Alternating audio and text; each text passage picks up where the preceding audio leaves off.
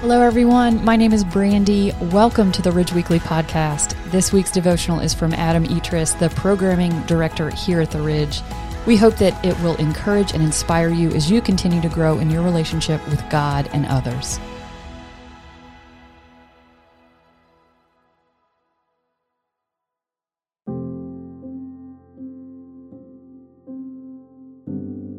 Have you ever done a trust fall? You know, the thing where you put your arms out, you fall backwards, and trust that the person behind you is going to catch you? Even if the person behind you is the one you trust the most in life, it can be difficult to just fall.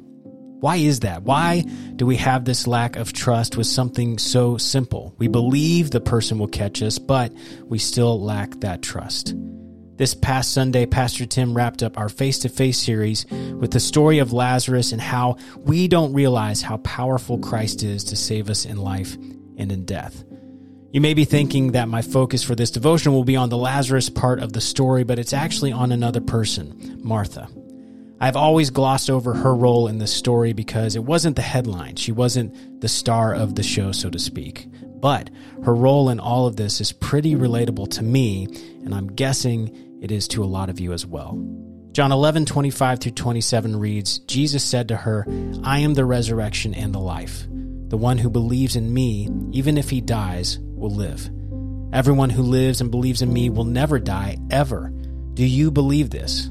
Yes, Lord, she told him. I believe you are the Messiah, the Son of God who comes into the world. Martha, in that moment, believed in Jesus and what he was saying. But just like with trust falls, Saying we believe something and acting out that belief are two different things.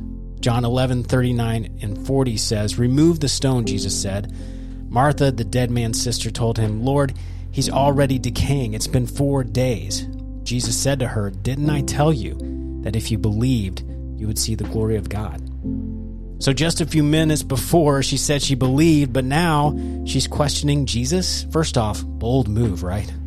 Her response to him showed a little crack in her trust. I find it interesting that in the very presence of Jesus, even Martha had trouble with complete trust. It's the same for me. It's really easy to say I trust God with different things in my life, but it can be much harder to live out that trust. In the end, of course, Martha trusted Jesus. They removed the stone, and the rest is history.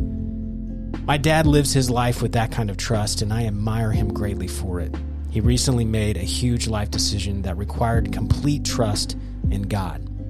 It can be scary to make a big change in your life, not knowing if it's the right decision, not knowing how it could affect you and the others in your life.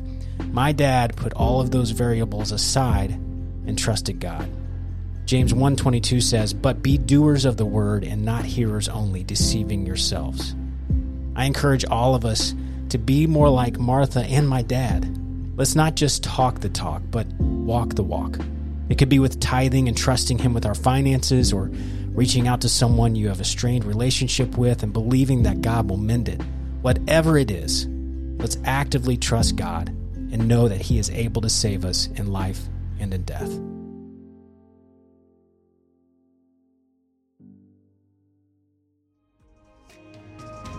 Thanks for listening to the Ridge Weekly podcast. If you'd like to hear more content now, you can check out our past series at theridge.church slash messages or download the free Ridge app. Thanks again for listening, and we will see you next time.